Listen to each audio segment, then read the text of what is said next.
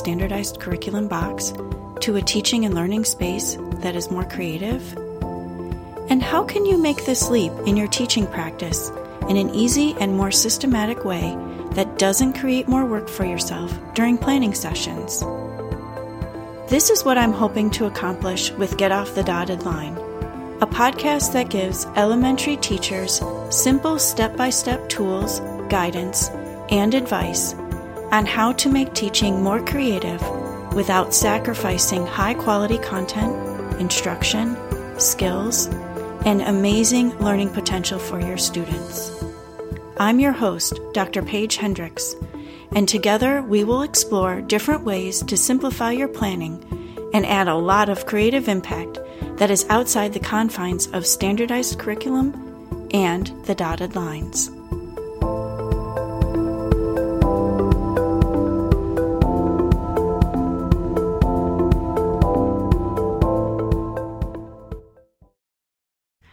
As we look forward to an amazing new school year, I'm going to talk about something that came to my attention on social media, but also resonated with me as a former first grade teacher. Today, I'm going to share some insights I believe all elementary teachers and really any teachers K 12 should consider before assigning a common back to school writing assignment. And stay tuned for the cut that out section of this podcast where I'll give you access to a handout so you can remember the topics we talked about and use them right away. Whether you consider yourself a creative teacher or not, or just need a spark to re energize your classroom atmosphere tomorrow, this episode will help you confidently engage your students and create an atmosphere for high quality content, instruction, and amazing learning potential to begin. As we approach a new school year, I wanted to take a moment to say thank you.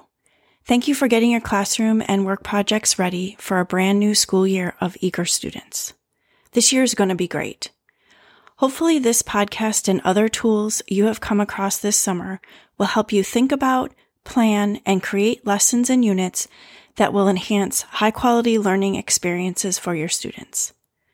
Maybe some of this information will spark something in your planning that will help the accelerated student or the one who has a particular challenge. Regardless, I wish all of you listening today a wonderful, productive year of amazing learning. I remember the few days before a new school year of getting all my materials ready and setting up my new classroom. Don't we always have it in our heads that there's so much time to prepare shaking our hands like, we've got this, or putting off our first week of school planning until the very last minute. I recall those super hot days of summer in the South where one school year the air conditioning in the school building wasn't working. And that was the year I decided that I had to repaint my classroom.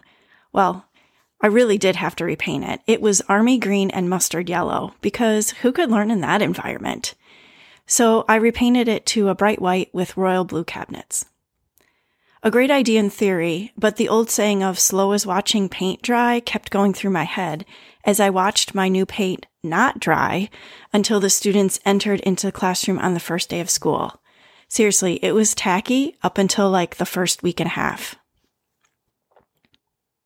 Or another year when I was hired literally the day before students walked through the main building doors. The day before. Talk about little to no prep time that year.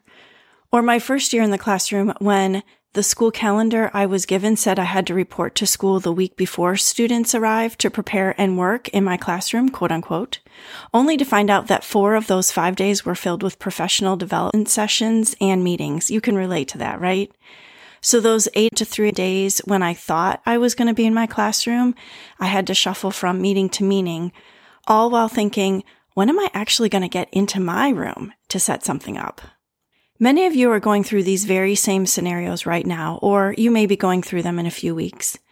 And whether you're starting off your very first year in the classroom, having been reassigned to another grade you've never ever taught before, or just anxious to get the ball rolling on a grade you have taught before, I'm here to help you all. Know that you've got this. I'm in your corner and rooting for you because it will all get done. Part of my first week of school preparation focused on creating community of students within our classroom. I wanted to have a classroom environment where we could all be okay with working together, as well as asking for help, making mistakes, and learning some really amazing things. This is something I'm certain we all want for our classes, right? Because it's the truest and the most optimal environment to have. In order to do this, I, like many of you, focused on a series of icebreaker activities to get students to learn about others in the classroom, learn a bit about me and my expectations for the upcoming year, and learn about themselves. There's so many of these types of activities on the internet these days, or maybe you have some that are really tried and true. Whatever you select, I hope this podcast today will help you keep just a few things in mind and probably learn from some of my past mistakes. There's a letter of sorts roaming around Facebook for elementary teachers. It addresses the first day or week of the upcoming new school year. It's a letter to teachers that I believe can act as a reminder as we all gather our materials and prepare for that oh so important first week. I don't know the original author, but if you're listening, thank you for putting this out there. Also, please pass some of the information in this letter and in this podcast along to your colleagues. It may make or break your goal of creating a safe and successful classroom community of students. The letter starts like this Dear teachers, next week, when those sweet faces show up in your classroom for the first time, and you want to give that familiar homework of, quote, what I did this summer, please consider. Okay, Dr. Paige, what are we supposed to consider, you ask? I'll get to that in a minute and keep the suspense going for a little while longer. What I'm about to reread wasn't something I was ever taught in my college pre-service prep program, and it wasn't mentioned in my professional development sessions ever. It wasn't even spoken about in the elementary school where I first taught, even though that school was noted as the most culturally and economically diverse school in that district at that time. But I should have talked about it in all of these places. And it should have been a really easy plan. And because it wasn't talked about nor planned for, I found out about it in a bit harder way than any teacher ever should. I'll get back to the letter. So when you want to give that familiar homework of what I did this summer, please consider. Consider the kid whose family couldn't afford a holiday or a vacation of any kind. Consider the kid who took care of younger siblings because their grown up slept all day. Consider the kid who hid under the covers at 2 a.m. trying to escape the screaming and the cursing. Consider the kid who's looking forward to lunch because they've only had the same sandwich all summer, or they haven't been fed at all and have spent their summer looking for ways to feed themselves. Or consider the kid wearing last year's clothes because their family couldn't afford new ones. It's a sure bet that we all have kids coming into our classroom this year where one or maybe even more than one of these scenarios were their very reality this summer. I know I sure had some of these kids every year when I was teaching. I even worked with some high school and college level kids where these situations happened. And given everything that's transpired in the past couple years and whether you have a few of these kids under your care or your classroom is full of them, we must be aware of these and many other circumstances for which our students have in their backpacks as they come into the new school year. So teacher, please consider. The letter continues reminding us that, quote, there are kids dreading the first day of school because they have no good answer for what they did this summer, when what they really did was just survive. Enter my rookie mistake. I remember getting my first graders into a circle on the carpet and having them go around one by one and share what they did this summer aloud to the rest of the class. I went first and I shared my personal summer activities with them, which probably included a couple trips to the beach, swimming, ice cream, relaxing, whatever. One year I worked at a miniature golf place and a few of my students happened to see me working there, so there was probably a mention of that too. I remember that some of my students did some fun and exciting things over the summer and had some interesting topics to share. I also remember, though, a few of my students looking at and wringing their hands in preparation for their turn.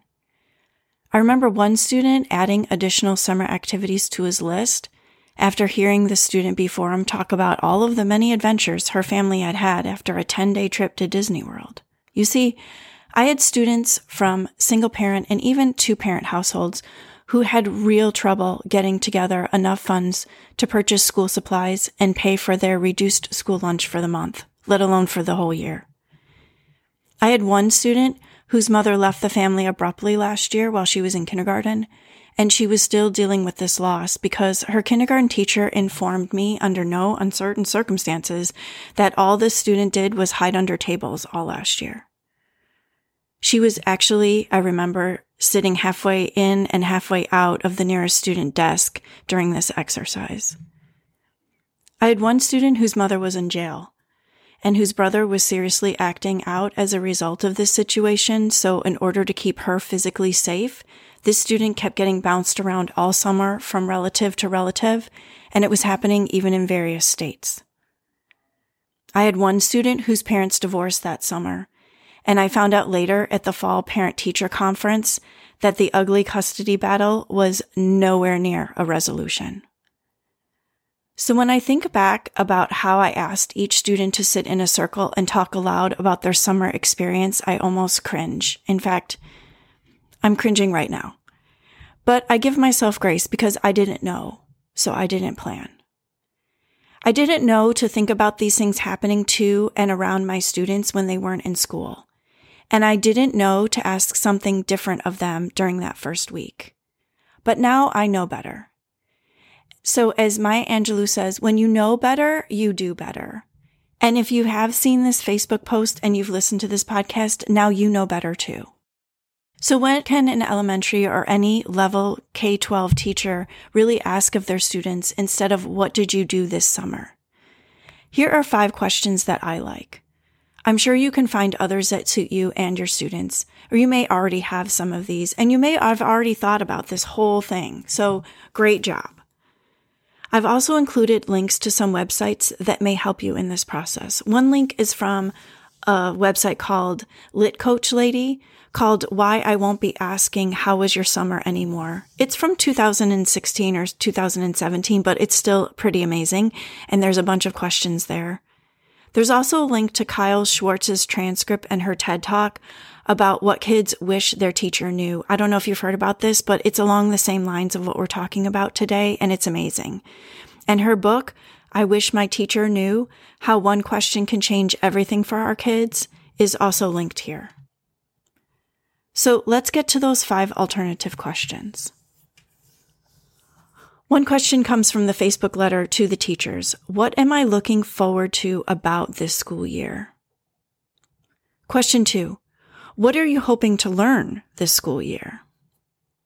Question three. What is one goal I can help you with as a teacher to a student? Question four. How do you best learn something new? Or you could ask it like Kyle did. You can have the students complete the following. I wish my teacher knew blank. Unlike my other podcasts, I'm just going to mention these alternative questions and not go into a lot of description here because really the goal of this podcast and of that Facebook story and sharing this with all of you is so that you think differently about what you ask your students at the beginning of week of each school year. So whatever prompt or question you like or you find, it's enough that you've just listened today and it's enough that you're thinking about asking something different. So Again, great job. Teachers, please consider. Don't make them go around the room or write a paragraph telling them about their summer. Sadly, for a lot of kids, the best part is that summer is over. I'll end with this. For some of those kids walking into your classroom in the next few weeks, helping to make summer a distant reality will ensure a positive and productive school year of learning. And this, the learning, is the point of everything. So teachers, please consider using an alternative question or prompt with your students. It will go a really long way. Whether you consider yourself a creative teacher or not, or just need a spark to re-energize your classroom atmosphere tomorrow, I hope these five questions and prompts will help you confidently engage your students and create an atmosphere for high quality content, instruction, and amazing learning potential to begin.